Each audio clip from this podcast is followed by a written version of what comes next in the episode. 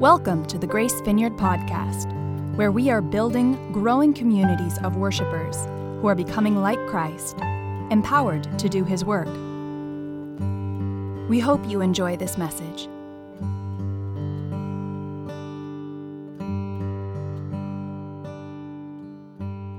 Welcome. Hope you're all are doing well. Um, my name is Ron, if I haven't met you, and I'm happy you're here. We are going to, going to open up um, the Bible and read a really famous story together that works really well with what we've been talking about. We've been talking for weeks about amazing grace. We've most recently been reading in the um, book of Galatians in the Bible, and we've been talking, of, using this kind of language grace is Jesus plus nothing. Or, in other words, people are made right with God not by what they do, but only by putting faith in Jesus plus nothing. And anytime we add to that, and we make it Jesus plus something, you know, believe in Jesus and make sure you go to the right church. Believe in Jesus and make sure you tithe. Believe in Jesus and plus anything. It really completely destroys the message of grace. There's two kinds of religion in the world. You know, if you divide, if you really boil it down to the basics, there's the religion of human effort, and there's the religion of grace, a free gift. We're, we're made right with God by what He did. We're, we're given the gift of righteousness. We enter into salvation, and we continue to live the rest of our lives. Our relationship with Jesus, our relationship with God, founded on nothing that we do. In fact, I think we sing some songs like that today. It's all about the love of the Father. So, Father's Day is a good time to do that particular story that we're going to read that some of you already know about. So, um, Jesus was a master communicator, and he often got right to the heart of the matter with people by telling some kind of story. And he usually would kind of trick them. He'd tell some story that would draw them in. And I'm told that in the Hebrew culture, there's a lot of story storytelling going on anyway. So this is kind of how this would happen a lot. And there's a crowd of people, and Jesus would tell a story. And then they'd be into the story, and before they realized it, they discovered that the story was about them. You ever notice that? And then like, oh, and then you're, you're you know, there's, you're, you can't do anything. you're defenseless. It was much better than kind of debate or I'm going to teach you something. He would just tell a story. And there's a place that we're going to read in the Gospel of Luke, it's recorded, where Jesus tells three stories back to back. And really, they tell the message of Galatians. They tell the message of grace, of God's incredible love, in a way that more captures the heart. So um, we're going to read those together, and I'll just dive in. You know, I like to always pray before I teach and preach and attempt to explore the Word of God with a group of people. So, Lord, we want to come to you right now with faith. We come with humility. We believe this is the Word of God, that you've preserved it for us to train us, to equip us, to transform us. And as we read these words today, recordings of the very words of Jesus himself, we pray that you'll make them come alive to us, and you'll speak to us, and you'll change us. Let the Spirit of the living God be here and breathe upon us right now, we pray, in Jesus' name. Amen. So, this is, if you're following along in the Bible, this is in Luke chapter 15. And, and I think probably all of it's going to show up on those screens. So, it's kind of easy to follow along too. But um, it starts like this Luke 15, uh, verse 1. And there's, a, there's an audience that Luke's going to describe to us, and there's two kinds of groups in the audience. Now, the tax collectors and sinners, in quotes in the NIV version, were all gathered around to hear him, to hear Jesus. But the Pharisees and the teachers, so that's the other part of the crowd. So you could picture this crowd. There's a rough looking crowd that would probably not be the kind of church going typical people. There are addicts, and there are um, sex trade workers. There are people that are really outcast because they're, they're traitors to their own people. They're working for the Roman government, an occupying army. Can you imagine if there were some kind of a war kind of thing and some other nation came into America and was ruling? And they were foreign, we didn't even speak their language. And now I in order to make a bunch of money for myself, work for them to take money from you. That's the, those, those kind of people. So they're hated, the tax collectors. There's that crowd, and then there's this other crowd that think of themselves as the good ones, the righteous ones. They dress right, they follow all the rules. They are the human effort religion crowd. They're the opposite of the message of grace. And they, they mutter. The Pharisees and the teachers of the law muttered. Don't you like that word, mutter? mutter, mutter, mutter, mutter. They're just complaining, grumbling. And they said, This man welcomes sinners and eats with them. Now, do you already see the irony that's going on here? They have separated themselves from the other people in the same crowd, thinking they're sinners and we're not. But in fact, in this crowd, those people that look like sinners are the ones that have been putting their faith in Jesus. And they're the ones that have been set right with God. And these Pharisees and teachers of the law are the ones that are the sinners. They're self righteous, they're full of pride, they're judgmental, and they think they're all right. So it's really, it's really ironic, and we're going to kind of get that in the story that Jesus is going to tell. So this man welcomes sinners. And Jesus is going to tell um, three stories. I'm going to tell you the first two, just my own words, we won't read them, and then we'll um, read the third one.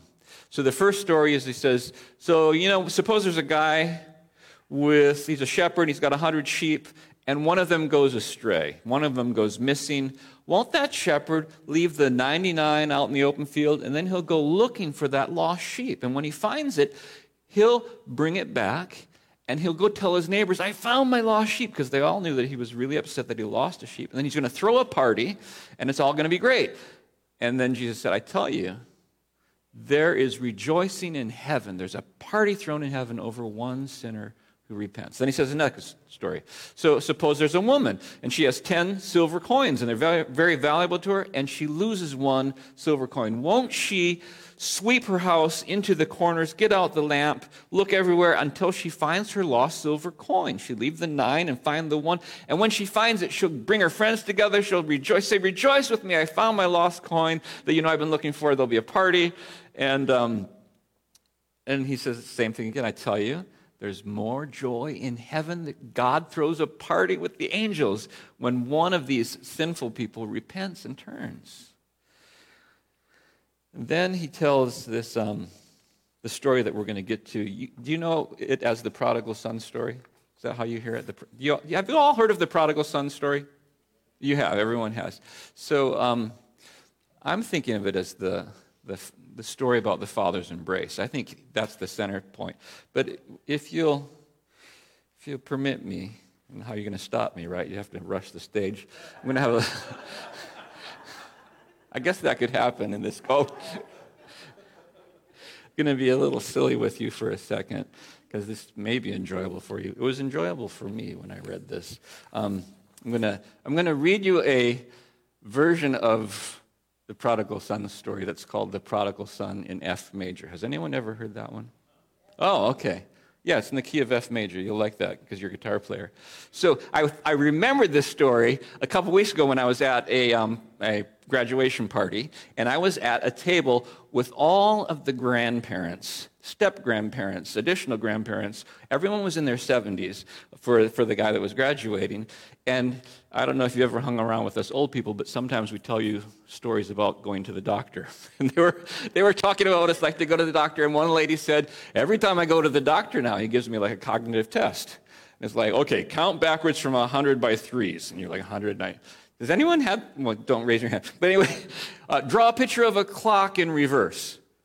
And then the one that cracked her up, which reminded me of this story, was um, the doctor said, Tell me all the words you can think of that begin with the letter F. And of course, your brain freezes, and then you realize, actually, I'm thinking of some letters, some words that begin with the letter F, and I can't tell you. And she was laughing, going, Why the letter F for that test? And we all giggled. Did you giggle? It was kind of funny. Um, and then I remembered the uh, prodigal son story in the key of F major, which I'm going to try to read to you. So this might be fun. You ready? You ready? Okay, thank you. Feeling footloose and frisky, a feather-brained fellow forced his fond father to fork over the farthings and flew to foreign fields and frittered his fortune, feasting fabulously with faithless friends. Fleeced by his fellows, fallen by fornication, and facing famine, he found himself a feed flinger in a filthy farmyard. Fairly famishing, he fain would have filled his frame with foraged food from fodder fragments. Phooey! My father's flunkies, fare finer. The frazzled fugitive forlornly fumbled, think, frankly facing facts. Frustrated by failure and filled with foreboding, he fled forthwith to his family, falling at his father's feet. He forlornly fumbled, Father, I flunked and fruitlessly forfeited family favor. The far-sighted father, forestalling further flinching, frantically flagged the flunkies to fetch a fatling from the flock and fix a feast. The fugitive's fault finding brother frowned on fickle forgiveness of former falderall, but the faithful father figured. Filial fidelity is fine, but the fugitive is found. What forbids fervent festivity? Let flags be unfurled, let fanfares flare. And the father's forgiveness form the foundation for the former fugitive's future faith and fortitude. Isn't that funny? And I told, I, so I sent an email to that lady that was telling the story and said, if you would learn this next time your doctor gives you the F test, you will pass with flying colors. Okay, now to the real version of this story. Chapter 15, verse 1. No, not verse 1, verse 11. Jesus continued. Third story. There was a man who had two sons. The younger one said to his father, Father, give me my share of the estate. So he divided his property between them. Now, you and I are far removed from the culture of the people that are listening to this story, so we're missing out on some of the drama that's taking place already. But what you need to know to get a better feel for this is that in this culture, uh, a son growing up in the father's household is not going to go off to college and choose a career and go find his way in the world. He's going to continue in his father's business. He's part of the family, and it continues. And when that son finds a wife and gets married, what they're going to do is they're going to build a new room on the father's house, and his new family is going to come and live with the father. And they're going to perpetuate the family. So, when this son goes to the father and says, Father, give me my share of the estate, the crowd, if they're listening to the story, probably would have had an audible, because this is, this is a, a shame and honor society. You know, in, in our society, we more are like a right and wrong society. We value being, doing the right thing and we are against doing the wrong thing. In this society, it's more about valuing honor. You see that in some other cultures. You'll hear in the news about honor killings. That kind of a feel. Honor is a very high value, and this son is being very dishonoring. He's bringing shame to the family. So they all catch this as this crowd of tax collectors and Pharisees and prostitutes and, um, you know, the, the addicts and the every, every, everyone in between. This whole crowd, they're all in the story already. And they're like, they can't believe this is not going to go well.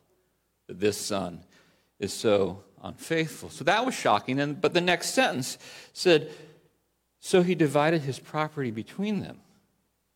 That would have been even more of a shock. A, a, a wise father in this culture wouldn't do that. That's not what you do. He maybe would have punished the son or kicked him out of the family. But he divided the property, and the, this is written in Greek, and the Greek language says it this way He divided to them the life, which you can feel the depth of meaning there already.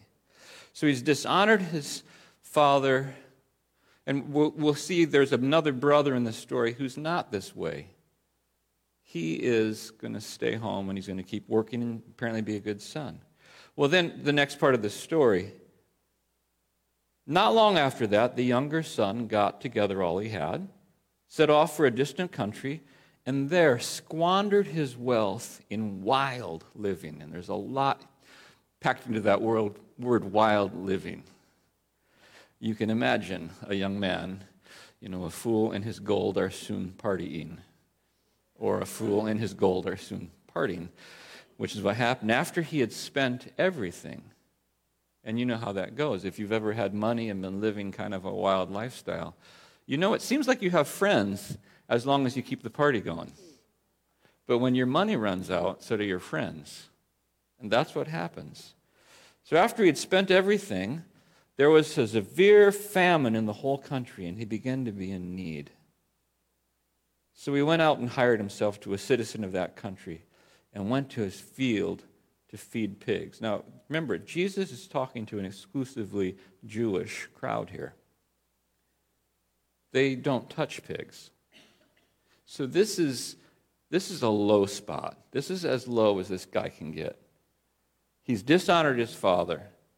He's now working for a pig farmer.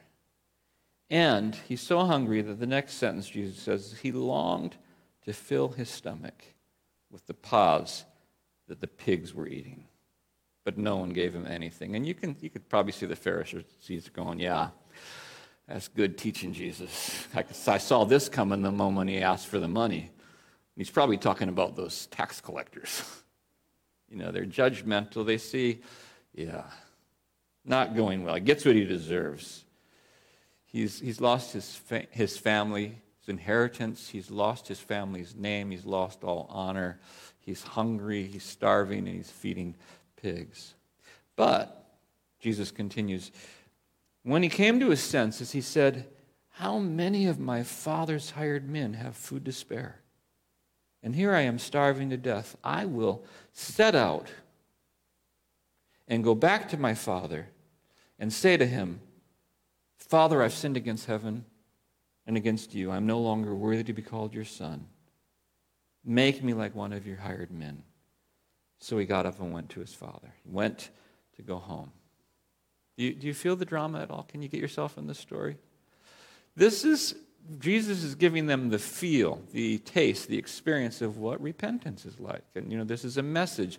Jesus came with this message. The kingdom of God is now present, it's now at hand. Repent and believe the good news. And this is, the sto- this is what repentance looks like.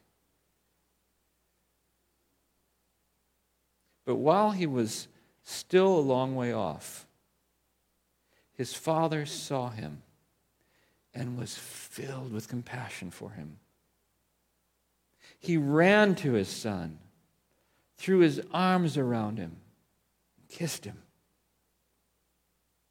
The son said to him, Father, I've sinned against heaven and against you. I'm no longer worthy to be called your son. Now, we also would miss, if we're not in this culture, that, that an elder, a, a man of this stature, would not run. So he is just leaving all of the cultural traditions here. This man who's clearly representing God. This other man, the young man, who's clearly representing people, the, the sinners in the crowd. The father runs to him and throws his arms around him and embraces him and smothers him with kisses. So the son does this, you know, he begins his speech. I'm not worthy. Could I please be a slave in your household, work with the servants, and then maybe I could earn enough money to eat because I'm going to die of starvation?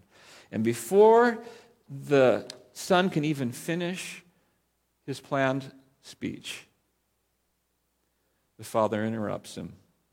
But the father said to his servants, Quick, bring the best robe and put it on him. Put a ring on his finger and sandals on his feet. Bring the fattened calf and kill it. Let's have a feast and celebrate, for this son of mine was dead and is alive again, and was lost and is found. So they began to celebrate. Parties happening. And this, this to me is the pinnacle of the story. The father, arm around the son, calling for people to bring clothes for him and a ring for him and sandals and get the party going. That's why I called this message the grace of the Father's embrace. The grace of the Father's embrace. Would you just think for a moment how many people have no idea that this is what God is really like. You know, the Bible refers to our attempts at righteousness salvation by human effort, salvation by religion, salvation by trying to not sin and trying to do good things. And, you know, maybe there's good things to do. Go work at a homeless shelter. You know, there's good things to do. Go on a mission trip. There's good things to do. Help those who are hurting.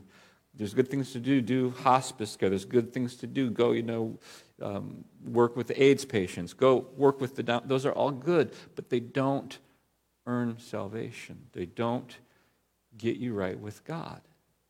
And we live in a world, as we've been saying, where everything in our mindset says you gotta earn what you get.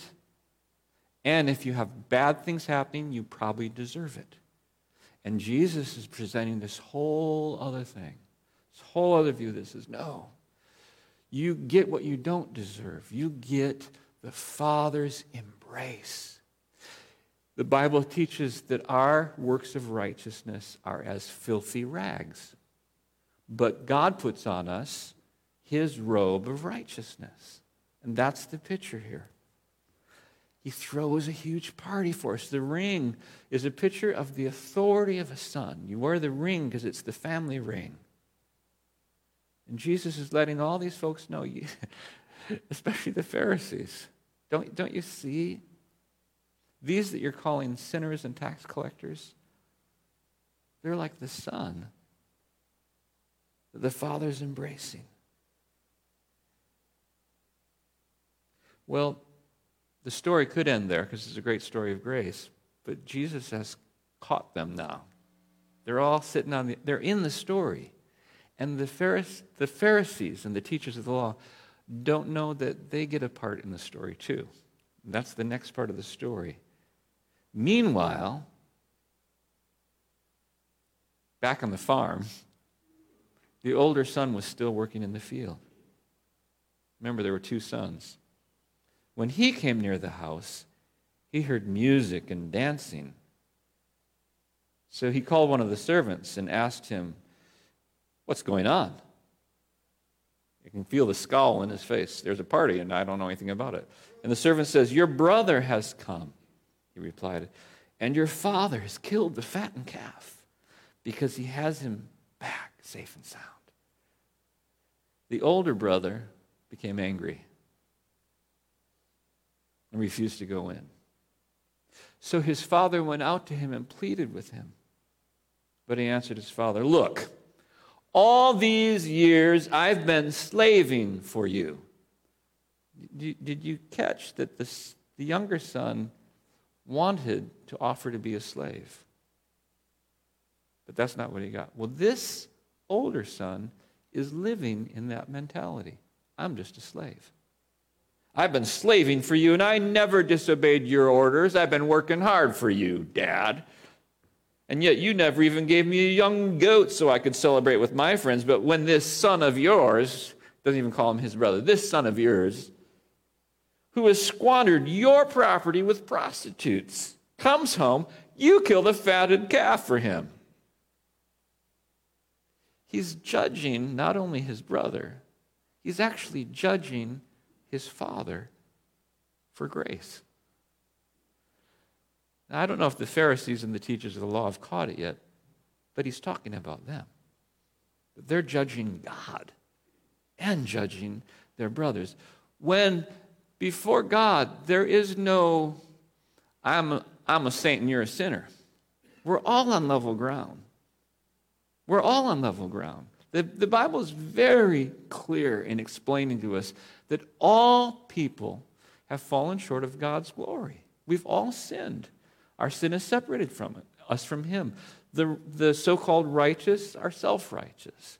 The irreligious, the religious. The moralist, the immoral the hedonist, all, all people. We have no place to judge anyone. We all stand on level ground. We all need the mercy of God. And there's just a danger of becoming like the older brother. There's a danger of becoming like the older brother. Can you imagine if can you imagine if the younger brother on his way home had run into the older brother first and not the father? Oh, I see you're back. You look pretty bad. Yeah, I lost everything. Yeah, I figured you would. I could, I could have told you. Well, I'm, I'm going to ask Dad if I could just be like one of the slaves, one of the servants in the house, so I could work for him and maybe I could eat then. Yeah, that's probably a good idea. It's a good place for you. You could probably find a little spot out in the barn to sleep. And I don't know if Dad will take you back, but can you picture that? You get what you deserve. You know.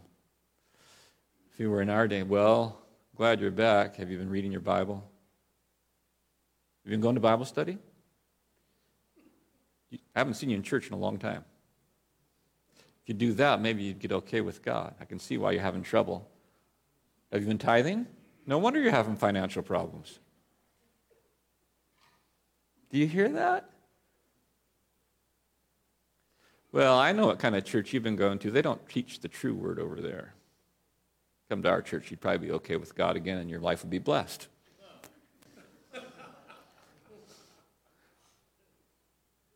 That's, isn't that what Galatians is about? This is the Galatian story.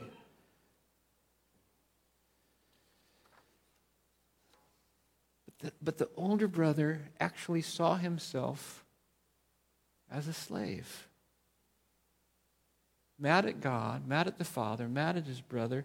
I, I found in, uh, one of the earlier, you know, they, they're always, uh, the Bible translator teams like if you read the NIV, there, there was one that they first did in 1982, the New International Version. And then there's one, I think, in 2004, and they, they kind of upgrade, and they're, they're always working on making the language the best they can. I found in my notes an older version of the New Living Translation that puts a really interesting verse from Romans chapter 8 like this, and it won't be on the screen, so you just have to listen. In Romans chapter 8, Paul is talking about grace and saying, You are not slaves, but you are sons of God. And he says this You should not be like cowering, fearful slaves. You should behave instead like God's very own children, adopted into his family, calling him Father, dear Father. For his Holy Spirit speaks to us deep in our hearts and tells us we are God's children. And since we are his children, we'll share his treasures, which is what we just read the Father said. My son, the father said, You're always with me. Everything I have is yours. This is back to Luke 15. You are always with me, my son. Everything I have is yours. But we had to celebrate and be glad because this brother of yours, do you see the switch of language? The, the older brother said, This son of yours. And now the father says, This brother of yours. He says to the Pharisees and the teachers of the law in the crowd listening, these brothers of yours that you're calling sinners, these brothers of yours. But this brother of yours was dead and is alive again. He was lost and he's found. Now, what should have happened in this story was that when the younger son began to get on the road and the father is on the porch watching daily, when is my son coming home? Loving, longing. The older brother should have been right there with him looking. And when the father ran to his son, the older brother should have run to his brother with him. He should have been embracing his brother and saying, You're back. I've missed you. I'm so glad you're here. I love you. Welcome back to the family. That's what should have happened. There's a a principle that um, I read from a, from a Bible teacher. Interesting name. His name is Jack Frost. it really is. And actually, he writes about some, being a, a, son of the father, along with another guy whose name is Jack Winter. Go figure, Jack Winter and Jack Frost.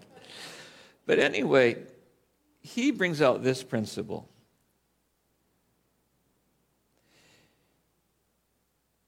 You can only bring people to the Father if you're already a son. People who see themselves as slaves of God will only bring other people to God as master. People who already know they are in God's mercy, sons, not by anything they've done, not because they've been slaving in the field, but sons that have received the Father's love, the Father's embrace, the grace of the Father's embrace, the full treasures of his household. They know that's how they live, are well able to bring other people to the Father. We are sons, we're not slaves. If we have faith in Jesus, we're made right with God. And we're sons and daughters in good standing. We're not second class, nothing to earn. We are fully embraced with his ring, with his robe, with his sandals, with the, the party. um, many people have never, on an earthly plane, known the unconditional love and acceptance of a father. That sometimes comes true, especially on Father's Day. You know, many, many boys tried to hit that home run so that their dad would say, Ah, good son. They're looking for a pleasing response from their father. If you're not that person, you probably know someone. Always trying to earn the honor, the respect of a father, and never being able to get there. And when that happens in life, people almost, without exception, project that image onto the Father in heaven. They, under, they think God's like my dad. He is the Father, right? So I have to earn approval. And I was never good enough. I could never get him to notice. And what can then happen at some point is people say, well, just forget it then. I'm going to live my life on my own. I don't need anyone. I don't need my dad's approval. I can do what I want, the way I want, when I want. I'm going to be my own man. I'm going to make my own destiny. I don't need anyone. And when that happens, there's a brokenness inside and an inability to receive what we all need. We all need the Father's embrace kind of a fierce independence. And when people like that begin to believe in God, you've probably met some of them. They, they can be really good church people. They can do all the right things. They can work hard and they can serve well, but there's, an, there's a way that they're doing it in order to get the approval of God. And if you are looking for the approval of God by what you do, you'll never get there and you'll never be satisfied. But if you can understand that you already have God's approval, it changes everything. To know that God absolutely loves you and it has nothing to do with you. It has everything to do with him because he's so loving. It's just he loves you because he loves you because he loves you because he loves you because he loves you but not because you were so bad that you reject you caused his love to be rejected or you were so good that he caused his love to increase. You can't make him love you do not have enough power to sin so bad that you would impact god's love for you. You do not have the power to be so good that you would impact god's love for you, you it's just irrelevant what you do. God loves you. He wants you and me to turn to him in faith be made righteous because he gives us his righteousness, and live as sons and daughters in the household. All of his wealth available to us. That's what he said in this story. Jesus is telling a story for people to understand this is what God is like. And, well, let me ask you this. You've, you've heard this story probably many times, right? So you're looking at it again. When you experience this story in your imagination, who are you in the story? Because you're in the story. I'm in the story. We're all in the story. That's why this is the brilliance of Jesus. And if you have not entered into this story, Get there right now. Think about this. You're the son who went away and is deserving of nothing. But you've had enough sense to come back to God, not expecting anything because you don't deserve anything. And now you're that son, and God Himself has His arms wrapped around you. Can you be that person right now? God Himself has His arms wrapped around me. He's kissing me. He's saturating me with His love. He's crying and He's laughing. He's telling the angels in heaven, Quick, get a party going. Ron's back. Can I be in that story and go, Oh my gosh, I had no idea? The love of the Father. Luxuriate, revel in the love of the Father. This is super important for those of us who name the name of Christ to experience this as a foundation for all of our life. Because if I can be that guy, which I am, that's the stories about me. If I can be that guy, then I can turn around and get around people who, to me, don't look so clean, don't look so acceptable to God. And I can look with them with compassion and love and no judgment and go, oh, I know their story because it's my story. We're all the same. And embrace people with the love of God so much that I could tell this story as my story. I was the guy who wanted to do things my own way. I wanted the goodies that God had for me, but I didn't want any of his interference in my life. I didn't want him telling me what to do. I didn't want him telling me what was wrong and what was right. I wanted to live my own way. Is that anyone's story in here? I wanted to do my own thing. And he let me. He said, Yes, go ahead. And then I soon was lost. Started out as a party and it turned into a famine, and I was living among pigs. Is that anyone's story? but I just I came to my senses. I had a moment of clarity. I discovered I needed a higher power, some of us would say in our in our circles.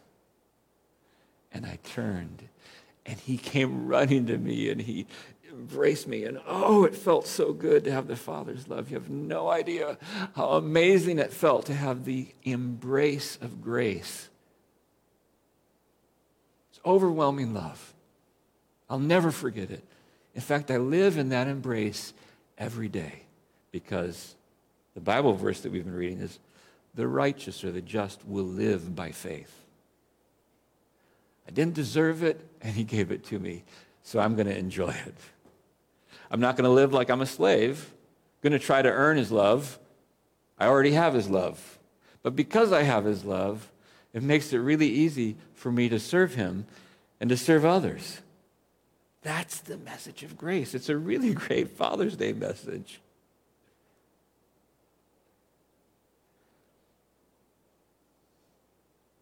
You and I need to experience the Father's loving embrace. Everyone needs to experience the Father's loving embrace. If You've been worn out on the treadmill of effort trying to be good enough, trying to work just a little bit harder so God will be pleased with you. I mean, I have these conversations with people. How you doing? How's your relationship with God? The first answer I hear is, well, I need to get back to church. And I'm like, I didn't ask you that. I was like, how's your relationship with God? Not, you need to get back to church. Well, I know I should be doing more. Do you ever say that? I know I should be doing more. There's a sense of, well, you're acting like a slave in the house. You're one of the servants in the household. You got to work harder. See, it's, a, it's an interesting dynamic because it is true. Jesus described us as servants, but he definitely described us as sons and daughters, And he revealed, like no one in the world's history had ever revealed, for the first time, he revealed God is a loving father that I call Abba, I call daddy, I call Papa. He loves me, he embraces me, and he's telling these Pharisees who are, who are muttering, Look, he's hanging out with sinners. This is what God is like. God hangs out with sinners. God embraces us. And then He cleans us up and He takes our sin away. He takes away our rags and puts on us His robe that we don't earn, that we didn't make, that we couldn't make if we tried. So we shouldn't try. We should just receive it and go, This is a good looking robe I'm wearing. I look mighty fine. This was my dad's gift. It's righteousness. My sins are gone. I'm free of sins, presence, penalty, power in my life. Like I said last week, when I see sin, I go, You're dead to me. Remember? and when I see the law of trying to work hard to be right with God, I go, You're dead to me, law. I'm dead to sin, I'm dead to the law. That's what we read in Galatians. I guess um, the message in a, a sentence for today on Father's Day, celebrating the Father from whom all fathers get their name, is that you and I are invited into the Father's embrace. We are invited to live in the grace of the Father's embrace. That's where life starts from. You know, we're supposed to love people, right? The Bible says we love because He first loved us. If I'm going to love you, it has to, if it's going to be any kind of love at all, be an overflow of God's love for me. Nothing that I produce with my energy. Only me sharing with you the love that I've already received from God the Father. Which comes from me humbling myself and realizing I can't earn it. I just am experiencing His love. He just loves me. Father God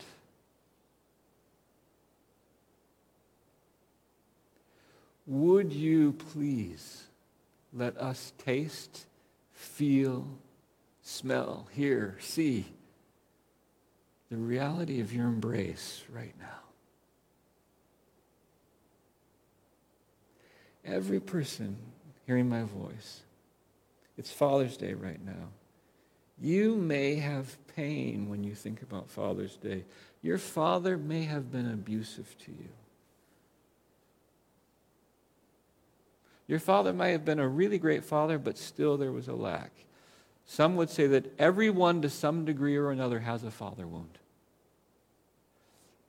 The kingdom of God is such that father wounds are healed by the perfect father who makes no mistakes, who does show up to the ball game, who is interested in us, who, if we are running away from him and we turn back, he runs toward us and doesn't do this with his finger, but does this with his arms. The look of love, the look of, it is finished. Jesus has paid the price. There's nothing left for you to do, nothing left for you to earn. Live in my embrace, receive my love, and now don't be judgmental of other people. Don't think you're better than. Just receive my love and give it away freely. When you see someone who's turning back to me, fall on them with arms wide open and embrace them. Don't tell them what they need to do. Just welcome them home and love them. Can you imagine a group of thousands of Christians, millions of Christians around the world living like that? Can you? No judgmentalism just mercy, just grace. The message for us is to receive the Father's embrace and then go embrace others. Kind of sounds like Jesus love God and love your neighbor. What Kent and worship band people, are you, are you able to play music? I know we had some broken electronics. All right. Thank you for enduring, worship band. Why don't you all stand up? Just kind of move the blood around in your body a little bit. And there's an opportunity for you to respond right now to the story we just read, the Father's Day story, the grace of the Father's embrace story. Here's how you can respond. If you are at a place right now where you are distant from God, let there be thunder. if you are at a place where you feel like you're distant from God, would you turn to Him now? That's all it takes. You turn your face to Him and He'll say, I'll take that. That's good enough. That's enough. I got it the rest of the way. You looked toward me. That's about how it goes. Would you turn to Him? Say, Father, I'm coming home. Embrace me. Let me know your love and your forgiveness that's so thorough, it's like you don't even have to mention it. You just receive me. You forgive me. You make me righteous. You put on a robe. You give me authority. You welcome me into the family. Father, receive me. I'm coming home. Another possible response that we've been talking about is if you are someone who doesn't live in the Father's embrace, you are really in tune with your shortcomings. And you keep thinking, if I just tried a little harder, I'd be all right. I want to invite you to receive the Father's embrace too. You've trusted in Jesus, but somehow you were like this older brother who said, I've been a slave in your house, been working in the fields. I show up early, I stay late, I work and work and work for you, God, and it's like it's never enough. Maybe you don't have that attitude, but you, you know what I'm talking about. I pray a prayer over you right now. Let the Father's love envelop you. I bless you with the Father's love. I bless you with the Father's acceptance. I bless you with the Father's embrace. He is for you. He's not against you. He's a good, good Father. He loves you and he's already pleased with you. Receive his love. Receive his love. Lord, would you let them know about the party you're throwing for them? Let them hear the sound of the music in the heavens as you are rejoicing and loving your children. Happy Father's Day.